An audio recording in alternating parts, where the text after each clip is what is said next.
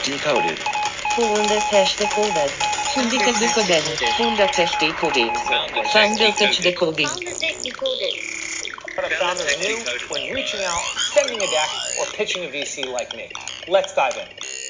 Welcome to FounderTech Decoded, Series 2. I'm delighted to be concluding this series with a talk with Anthony Rose, the founder and CEO of SeedLegals. More than anyone that I can think of, I think SeedLegals has been pioneering the FounderTech space for many years. They took a view very early on that the legal and the financial aspects of launching and running a startup didn't have to be complicated and opaque, and attacked it, if that's the right term, with tools and technology that increased the fluidity, the agility, and kind of leveled out asymmetries that are the common features of this FounderTech conversation. So it's great to have Anthony on the podcast and to be able to explore with him, I guess, the roots of the thinking and how that's developed and what he thinks, where we might arrive at if we continue to kind of develop these types of tools that are what the FounderTech space is all about and what we're focused on in this conversation. So Anthony, real pleasure to have you on the podcast. Thank you for being here. Dan, thanks for having me. And you've touched on a key passion point for me this entire space. So I'm looking forward to a rollicking conversation over the next 30 minutes. Well, I don't know if we can guarantee rollicking, but we are hopefully engaging. Maybe we start by taking a step back. When you first looked at the space that you wanted to launch SeedLegals into, what was it about the inefficiencies that you saw? And this, I'm going to use the word again, like the kind of these opaque qualities that you thought, these don't have to be here, you know, we can engineer these out. I'd love to kind of hear that thinking. Sure. So I'm not a, contrary to what many people I think now believe, I'm not a lawyer by background. I'm the tech product guy.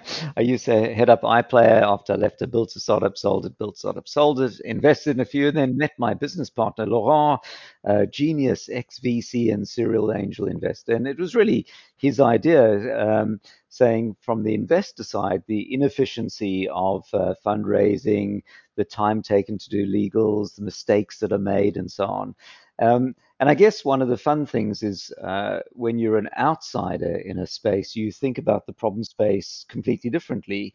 And in a sense, my mission was to think about what would lawyers do and then do completely the opposite. And there's nothing against lawyers, but what I realized is that, you know, a traditional solution to a problem in the space for contracts, fundraising and others is you would go to a lawyer and explain the problem that you want to solve. And then the product would be a set of legal documents. But what I realized is actually you want to go way upstream from that. The problem that founders have, firstly, is they just don't know what to do. What's the workflow? Where do I start? What's the market terms? Give me some data. Am I the only idiot in the room suggesting this term to my investor? Or I'm an idiot if I don't do it. If my investor wants X, should I, give them X? So the first thing was to redefine completely the problem space, and the problem space starts with the founder to enabling them to see what to do. And that for me is a central part of SeedLegals, which is as a platform and the people around it, we will sell you a set of services to complete your funding round, do SeedFAST, do SEIS, do your cap table. But actually, when you look at the content and the place that I personally spend my time, it's way upstream of that, creating content, data, and so on to show you, how to get investment ready, what valuations might be good, how to grow your sales team, how to find investors, get product market fit. And it's actually the set of things, those set of things that are most important to a founder. And then, give me some legals to complete my funding round is incidental. It's necessary, but it's actually the small piece of the puzzle, not the entire puzzle itself. So put together, I guess the set of things that I've been thinking about is what might, I think, very much fit what you call founder tech, which is a set of things that a founder needs, their life hack to go from, I have an idea, should I pursue this idea, or should I just ditch it and keep it for my next run out in the park when I may have an idea and ditch it? Or should I get people to follow me on a mission through the desert, get investors to fund me, get people to give up their day jobs, and then I've got the weight of the world on my shoulders to make it a success? And which pieces do I need to help me on that thinking, and which tech or platform pieces do I need to make it efficient? Which is that, you know, riffing off Reid Hoffman's, first build a utility and then build a network. At SeedLegals, when we started, there was no mention of machine learning, AI, blockchain, bots. It was just help people do what they want to do. Be utility, don't get ahead of yourself. But with tens of thousands of companies and tens of thousands of investors on the platform, how can you reinvent the playing field, both to do things that take a forward-looking view on what people could and should be doing, and also to change the playing field to give yourself, obviously, a sort of a market advantage? And there, I would joke that in 2018, we showed you how to do a funding round. And in 2019, we showed you how to not do a funding round with agile investment. And I'll get back onto that in a few minutes. So if you can actually fundamentally reinvent what people wanted to do after you've helped people do what they want to do, then I think that becomes much more profound. And we'll talk about that, I'm sure, in a few minutes. So if it's essentially the journey itself is hard, let's assume you have that kind of founder market fit and you have the legitimacy and the capacity, and you know, you can handle the risk of that journey in the first place. What seems to be not useful fundamentally is that the process of then engaging with being a founder, and obviously you immediately arrive with engaging with investors, that doesn't need to be that complicated that you have to almost reinvent it every time. You mentioned the word utility, which I love. I love the concept of platforms, particularly behaving as utilities, because it knocks the ego a bit out of them. It's the way they should just behave consistently every time. You come into a room, you put the light switch on, the light comes on. It doesn't sort of shout, hurrah, I've just turned the lights on. You just know that it works. And I think a lot of this in the FounderTech space is about almost imagining things like plumbing and wiring and just reconfiguring it so that the difficult bit isn't the utility part. And it sounds like when you started SeedLegals, you kind of, whether you phrased it like that, you kind of saw that. It was like, that doesn't need to be the difficult bit. And actually, if we can engineer the things that are currently difficult and are currently sort of erratic, the fact that we can make it so the founder has a consistent not only starting place, but then a place to continue to engage whilst they navigate the bit they should be focused on, which is the journey. I mean, that's just a conclusion. I just literally spoke to a founder who said she's spending 20% of her time on the pitch deck. I'm sure we'll get to the pitch deck. And she said, her father's an entrepreneur, and he said, you know, this is a complete waste of your time. She's trying to solve a really, really hard problem post-pandemic. And she feels like she's spending, you know, all of that inefficiency on tweaking a pitch deck rather than getting traction around the problem. So when you looked at the space, was there this utility idea? Did you kind of carry that through in the product design, given the fact that you are the product, the tech person, rather than the legal person? Was that kind of core to the design of what you set out to create? It's a fascinating question. Of course, one can always rewrite history in retrospect. But I think it was a discovery journey, because not being in the space, just more generically, I see many pitch decks, and a common mistake, and we'll get onto the pitch deck on the use case you mentioned in a moment. I think the problem that founders have, and myself included, is they believe that the problem they have to solve is building stuff. And only later do they realize that the building stuff, yes, it was hard work and so on, but the really difficult problem was having people want the things they built.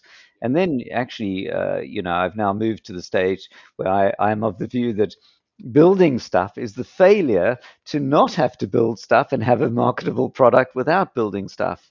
And so, for example, whenever I look at a website, if the website is showing how clever you are, we use blockchain to do X or Y or Z, or contract automation, I know that it's a pre-revenue early stage company.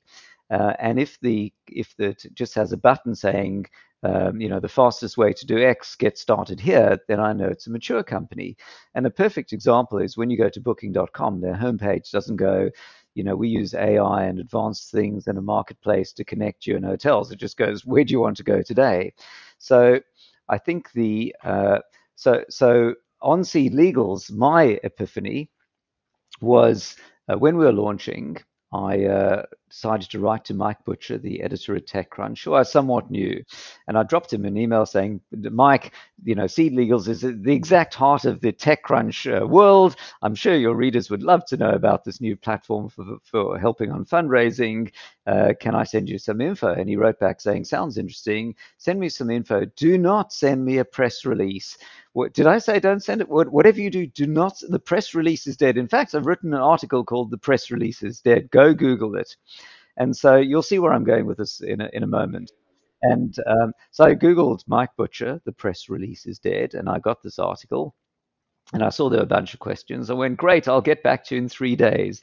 In fact, it took me about 2 months to get back to him, because you should go to Mike Butcher, "The Press Release Is Dead." And the questions really are, as a consumer, why would I want what you're offering? What problem are you solving? No, really, what problem are you solving? How are you different to your competitors? Why is the timing now?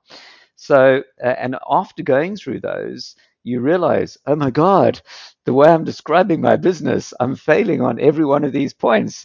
And so after going through this, in fact, I rewrote the web copy 3 times until I'd completely sort of ditched everything about what I thought we were doing that was clever, the contract automation and document generation, which frankly zero people are interested in, and got to the fastest way to do your funding round or incentivize your team.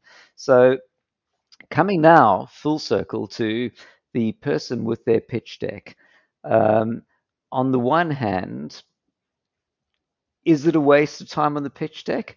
I think the endless time they're putting into their pitch deck, if they are tweaking the fonts and the lifestyle imagery, it may not be the best use of time. But actually, the most valuable and actually valuable use of time might be that the pitch deck is a perfect place, like Mike Butcher's is the press release, "The Press Release Is Dead," to force you to think through how you can take what you thought was important and put it in a way that is important to others. And it could be important to investors. You want to sell that story to the investors. But actually, I think the pitch decks that I really like are the ones that start off by explaining the consumer problem and the problem you're looking to solve. And if you think of your pitch deck as maybe a 2-part story, number one, explain the problem and how you solve it. And then part 2, explain what the market is, the competition, the traction, the team, and the investment ask. But if you can't coherently explain the consumer problem you're solving, then you have to keep looping because you don't yet have something that consumers want, and you oughtn't to start building it until you've worked that out. So to that extent, spending time on the pitch deck, I think, is a valuable exercise. Not on the colors, but on the proposition. Let's just drill exactly into what you've just said, because it comes up again, and I'd really value your answer. You kind of just gave one. So what comes up again and again and again in space is that you have to square the circle. So you're invariably talking about, in a pre-seed space, certainly pre-seed, pre-product, as you were talking about when you know that when you go to someone's website, right? That you're talking about pre-product and therefore pre-metrics of any kind of reasonable NPS score, customer lifetime value, or CAC. You just can't communicate what you're doing through those acronyms, those lenses that were behind those acronyms. So how do you communicate and gain trust and create a point of credible evaluation between the founder and the investor? And one of the big insights that came up with Gian Sierra was, he said, actually what you need to understand, which I hadn't understood until he explained it to me, was like, when investors say, no, you're too early, because this obviously comes up again and again, you're too early, it's a pass, and because you haven't got product market fit, what they're actually saying, although they don't say this, is that we want to give you money so within 2 years you might achieve product market fit, but we're not going to tell you that, because if we pass on you, it means that we're actually saying we don't believe in you as a founder that can get there. And on a human level, it's very hard to tell someone who's very passionate about something that they are, we don't believe in you, so we'd rather tell you that your product doesn't work. I would really like to know, there's been various solutions to how you kind of square that circle, like when you're pre-products, pre-revenue.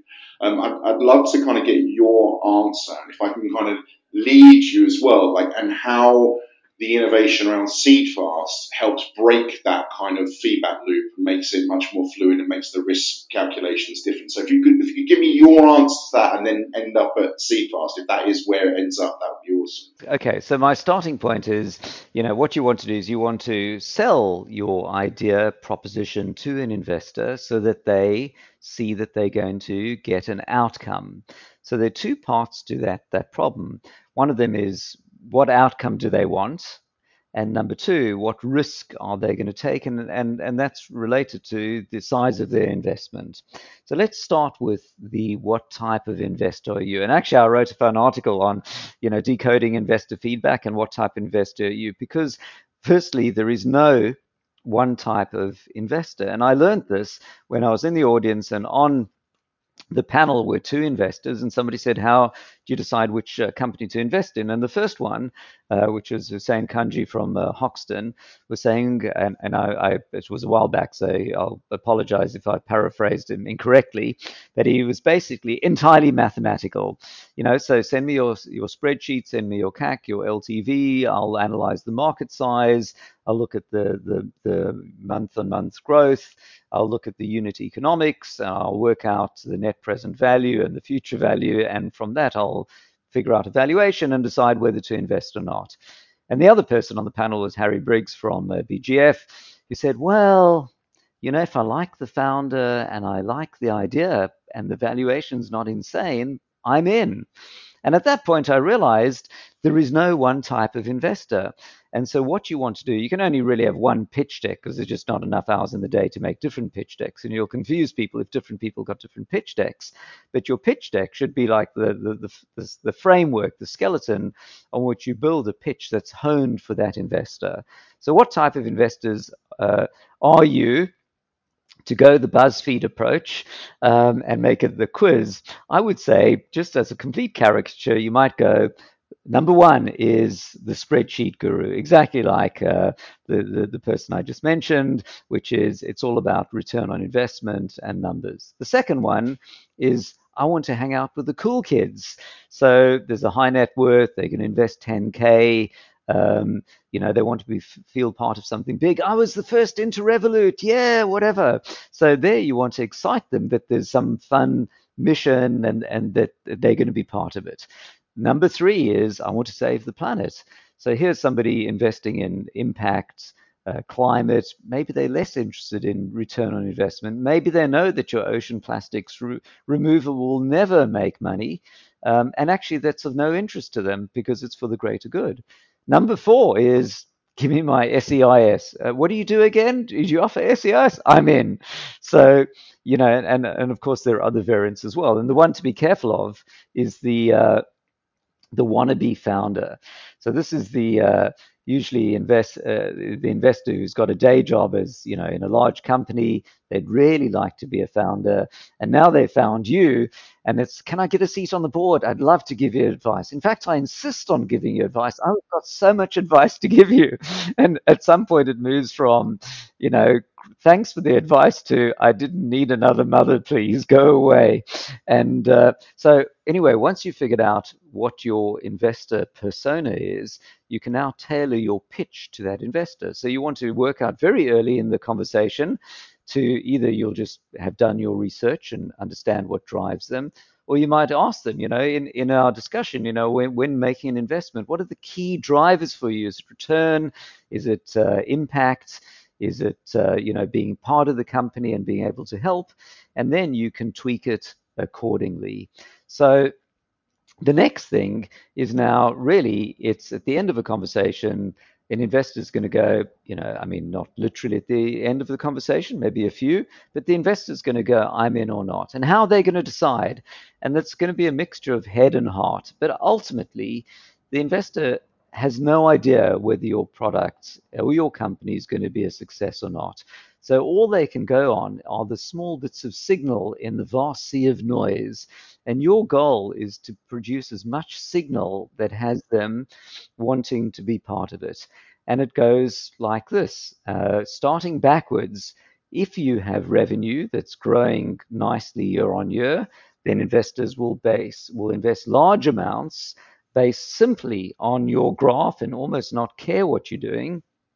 And that's called a Series A investment to get growth. And you go, that's awesome. Unfortunately, I'm not there yet. I don't have revenue. Great. Going a step back, do you have customers and customer traction?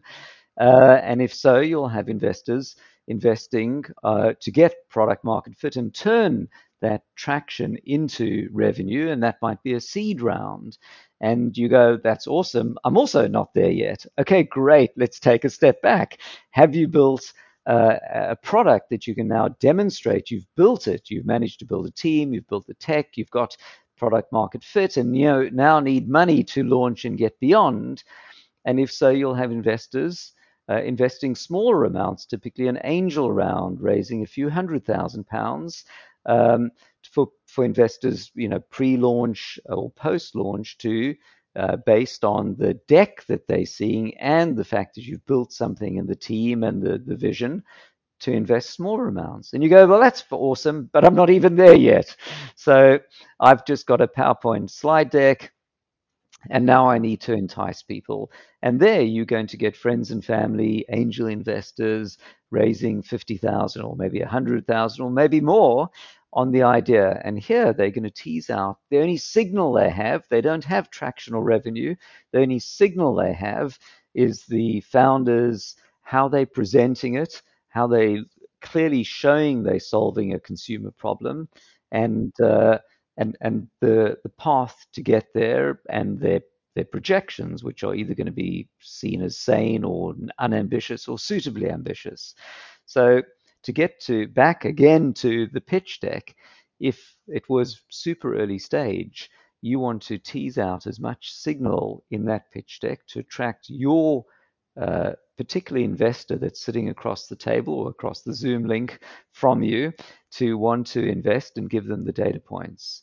And if I can add one more thing, which is, it's actually not only what's in your slide deck, because investors are looking like anyone. I mean, if you were putting yourself in the investor's shoes, firstly, you might be completely new to this game. You have no idea what an investment is, or what you're looking for, or what the valuation is. So you're going to start doing your own homework. You're going to look for articles that the company's written, and you're going to look to see, even if they don't have users, do they have any presence? Are they filling your LinkedIn profile? Are other people talking about them?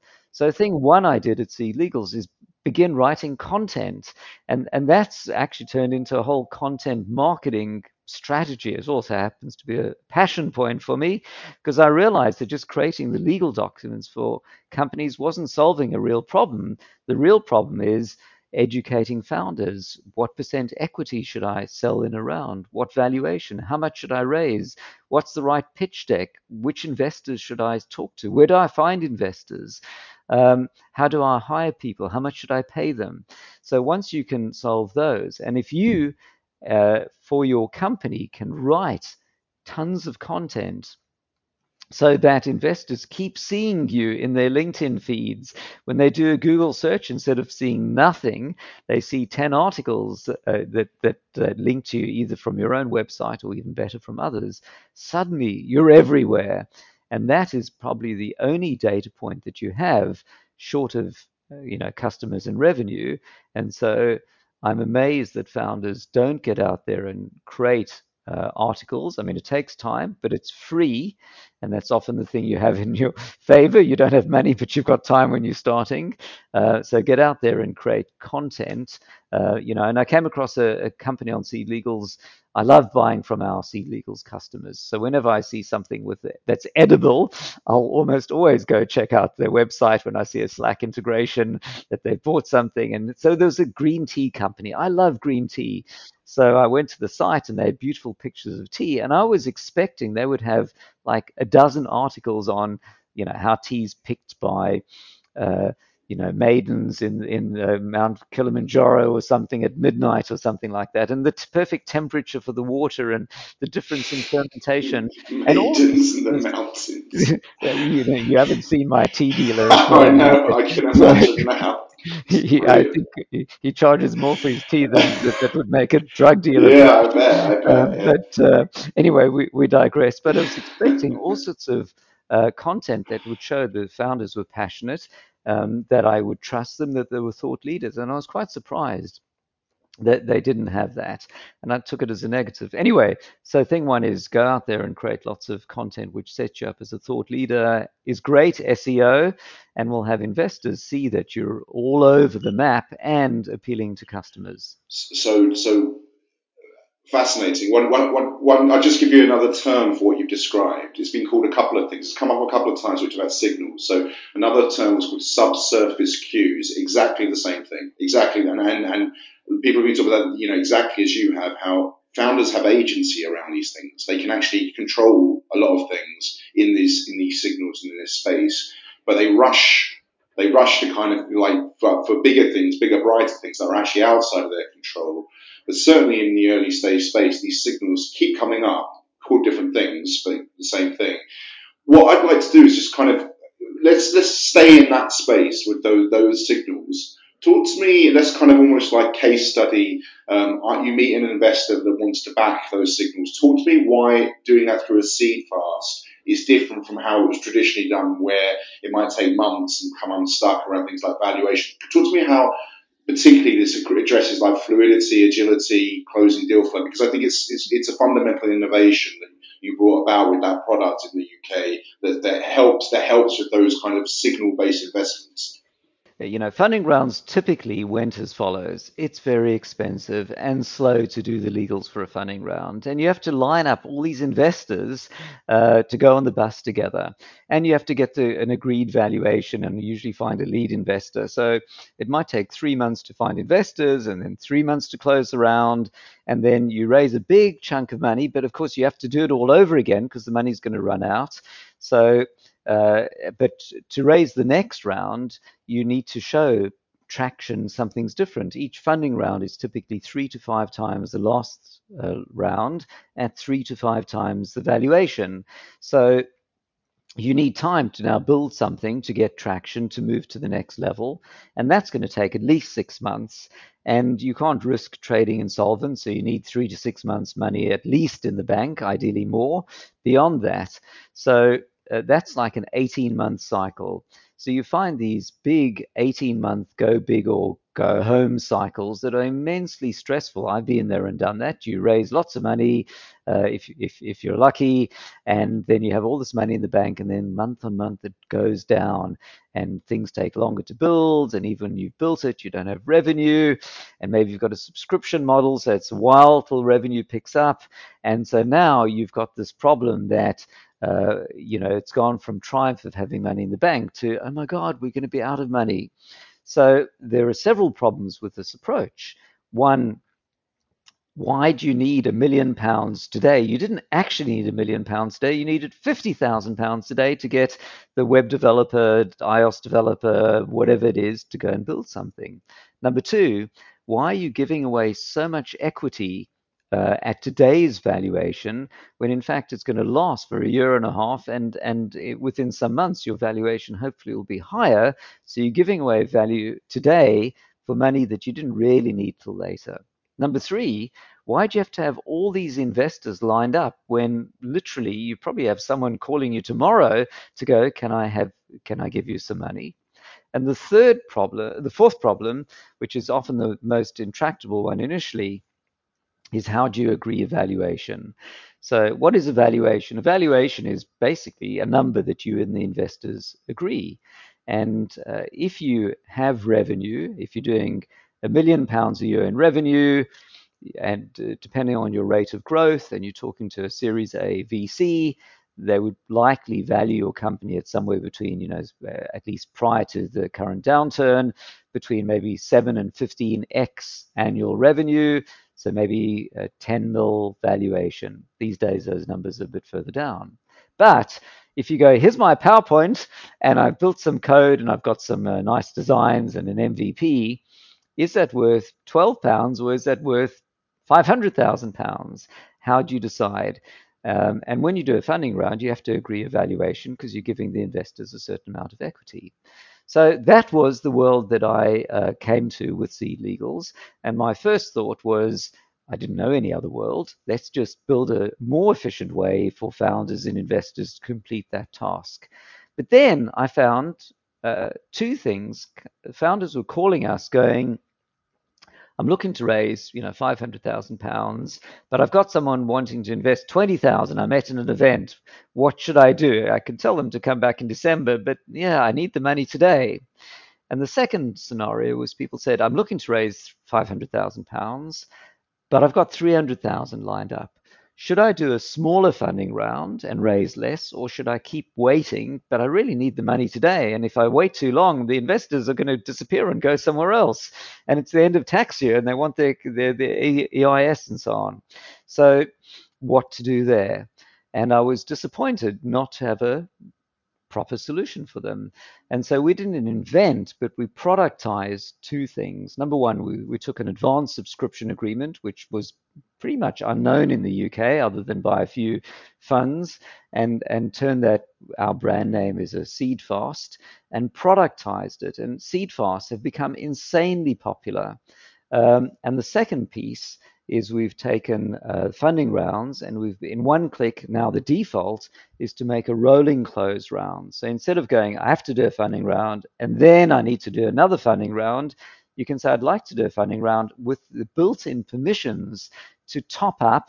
And here we've gamified it to protect the founders and the investors, to say you can top up without any other permissions needed, up to a certain extra amount of money by a certain date at the same or higher price per share. So the investors are protected against down round. You have to get approvals if you want to. And then we put these two together, the SeedFAST upfront and the instant investment rolling close afterwards. And we call that agile fundraising. And we really turned it into a thing. And for me, it's been a personal mission to change the way companies fundraise, because I've been there and done that on the stressful way in the past, and actually it's been transformative. I'm proud to say for UK startups, where on SeedLegals is now more money raised outside of a funding round than in a funding round. And if I look at our dilution curves, it's literally transformed the way founders in the UK are able to raise investment. And then just to go back to the commodity of it all and the utility of it all, what I like and also slightly scares me, I should say, is when I meet people at events and people come by, Anthony, love SeedLegals, SeedFAST are awesome. I just found somebody and I sent them a SeedFAST. And people, it's tremendously exhilarating that all the work you've put into the legals and the gamification of it, when I say gamification, I mean in creating the rules that protect both parties and the looking ahead for if things work out or not, none of these are of any importance to people. They go, there's a place I can push some buttons, send something to the investor, they send me money, I can offer them SEIS. And all of this work has been turned into or thought about as, I just push this button. And it's a bit like, your sat nav. You go, I want to go to X, and all the work behind it, you just don't care about. And says, take the next left onto High Street and continue.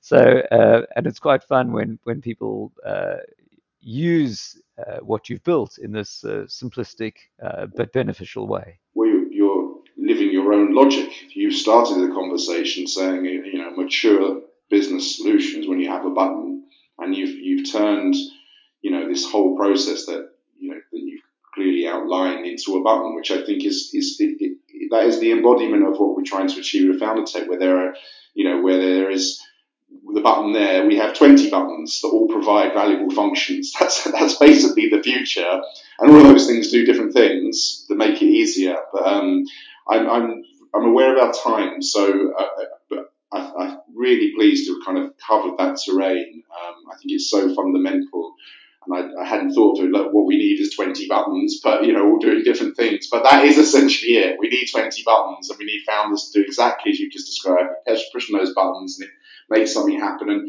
what I love about that, just to wrap up, is it does two things. Is it elevates the actual conversation that you want to have between really quality founders and investors. They can actually talk about the stuff that matters because the rest is out of the way.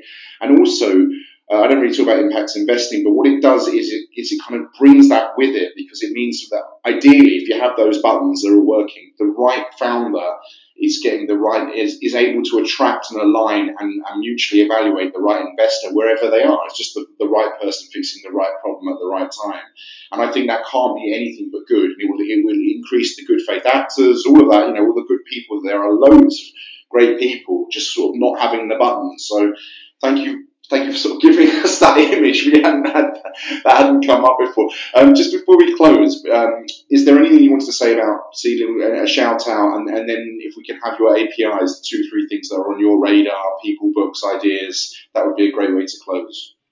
All right. Well, thank you. So actually, before I do the SeedLegals plug, there's one interesting thing that just comes to mind, which is, you know, when you look at when you start your business, you don't think about the ethics and responsibilities because you've just got a simple problem to solve. Can I make this document automation work? Can I make my frozen food thing actually, you know, last? Or can I make my AI thing actually generate an answer?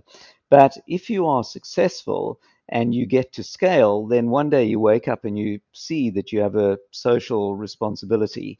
And so, for example, in our very small, and not to big up anything, case, you know, when we started SeedLegals, it's like, can I make this document render? And then can I create a SeedFAST? But then you realize when thousands of companies are building their businesses based on the tools you've created, how you suddenly wake up and you realize, what if people are, you know, doing things that are disadvantageous to the investors? Are investors wasting their money? And so, you know, when you look at big platforms, the problems that beset big platforms, Twitter, Facebook, and so on, are, you know, moral and ethical ones. Should we ban this person? Or, and the technical ones are of course important. You have to keep going in your product, but you wake up one day with a slightly different problem space. And so I'm mentioning this because for any founder, it's an interesting problem, because you're probably a technical founder and you have no interest in getting involved in ethical debates. But on the flip side, getting to that stage means you have had a profound influence, at least in the narrow space you're in. And so it indicates that the vision is being realized. Anyway, as a complete diversion. So now back to SeedLegals, which is, you know, it's a one-stop platform for founder tech, for anything funding, share options, cap table, contracts. So to put it into problems and solutions, looking to raise investment, you find the investors, although hopefully we'll get to that in due course. Get on SeedLegals, and we've got the way to turn that interest into funding in the bank. You know, looking to incentivize your team with share options, we've got the solution there. And need to hire people, get an NDA, a contract, you can just hop on the platform and do all of that. So hopefully it's a big part of your founder stack that you'll need to just take a huge amount of friction out of your business. And I mean, obviously we build our own business on SeedLegals, and we, you know, hire lots of people. And I'm amazed that anyone can run a business without using a platform like ours. It takes the time to hire somebody, or at least do all the legals, is about literally 2 minutes. And I get a browser notification when they've signed. There's zero chance I've put the wrong person's name or salary in. And then, like, every day I will go to my team section on the platform, and I can see who my upcoming starters are, who do I need to get computers for, who do I need to set up, you know, Gmail accounts for. So it's not just paperwork, it's a platform. All right, so end plug. So now the APIs there, you've got me. I have to admit, I don't know if my wife is a hugely avid reader thinks it's a total fail on my side that I don't read books. There's just not time in the day. The one that I really go by is the MOM test, which will take you like an hour to read. And the MOM test is essential when starting any new idea. And it's called the MOM test because you go to your mother and you go, is this a good idea? And your mother goes, I've no idea what you're talking about, but my son is such a clever boy. Of course it's a good idea. So the MOM test is all about validating your idea by asking the right people the right questions, instead of asking your friends and mother, isn't this an awesome idea? And then they tell you yes, and then you spend the next 3 years of your life building it. And then turns out that actually it was a vanity idea. No one really wanted it. I think the other one, which is completely left field from, the usual Marty Kagan or Agile or Lean Startup, books that people mention, I think key to me is in my childhood, I read Bertrand Russell's History of Western Philosophy, which is quite a mammoth book. I was at school and completely bored and read it, but what it really impressed on me is sort of the social contract. And actually, I still very much think of that with all things, SeedLegals. And a key part of that is in the absence of something that is clearly right or wrong, you should behave in a way that if all people behave that way, then the earth would be in a better place, or humanity would be a greater good. And I think that, even though it sounds, offbeat and philosophical, when you start creating contracts that protect both parties or set a future vision, that underlying piece, which could possibly be reread as "don't screw anybody" and "play nice with everybody," becomes quite central, and also in any ethical decisions you need to make. So those are the. The small one on the MOM test, The giant one on Bertrand Russell. So there you go. Well, Bertrand Russell has definitely not come up. We'll also put in Mike Butcher's PR article. Yeah. And then if you want to include an address where people can send you tea, I'm sure you'll be inundated with glorious green tea, Anthony. But that's very kind, yeah. but if you do have any questions, hit me up on LinkedIn or Anthony@seedlegals.com. We'll put all of that in the show notes. So thank you very, very much. That was fascinating. Keep up the buttons. Let's get some more. let's make things behave like that, because and get out the way and get so the good stuff just happens. But thank you so much. As I said, I think you are pioneers in the FounderTech space, historically and today. So thank you, Anthony. Thank you, and thanks for inviting me. And that was a lot of fun.